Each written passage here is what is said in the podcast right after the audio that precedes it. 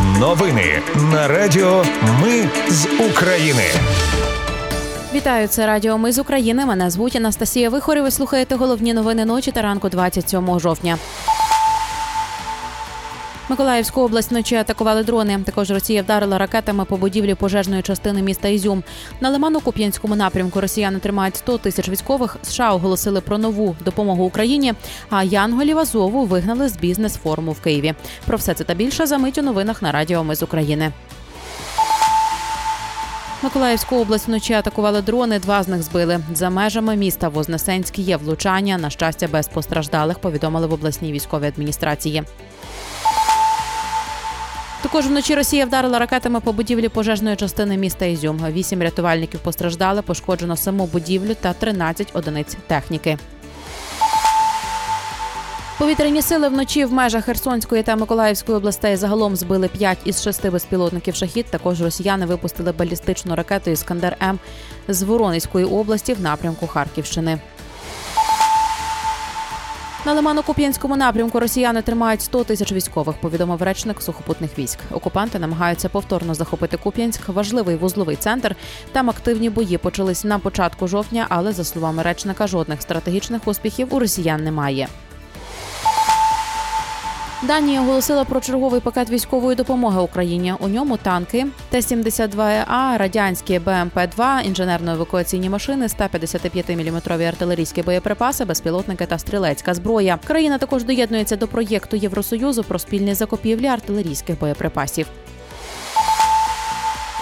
Сполучені Штати Америки теж оголосили про нову військову підтримку Україні на 150 мільйонів доларів. У пакеті боєприпаси до протиповітряної оборони НАСАМС, ракети AIM-9M переносні зенітно-ракетні комплекси Стінгер, боєприпаси для Хаймерс 155-мм та 105-мм, артилерійські боєприпаси, бронетанкові ракети ТОВІ, комплекси Джавелін, набої до стрілецької зброї, запчастини та інші комплектуючі. Угорщина і Словаччина виступили проти надання Україні 50 мільярдів євро. Про це пишуть політикою Reuters. Угорський прем'єр Орбан заявив, що підтримка Євросоюзу не працює. А словацький колега Роберт Фіцо послався на проблеми корупції в Україні. Водночас, президент Литви сказав, що запропонованих 50 мільярдів євро для України недостатньо. За словами прем'єрки Естонії, окрім підтримки України, мають зрости спільні витрати для поліпшення обороноздатності Євросоюзу. Нагадаю, що до кінця року Євросоюз має ухвалити рішення про перегляд свого бюджету на 2024-2027 роки, що включає і виділення коштів Україні. Втім, для цього потрібна згода всіх 27 країн-членів Євросоюзу. Держави погодилися продовжити консультації.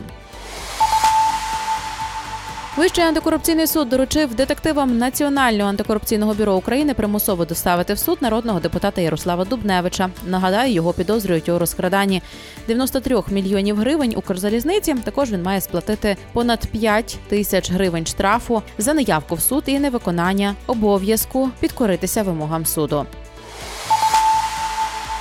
Янголів Азову вигнали з бізнес-форуму в Києві, бо молодих підприємців, начебто, лякає військова форма. Про це розповіла керівниця патронатної служби Янголи Азову Олена Толкачова.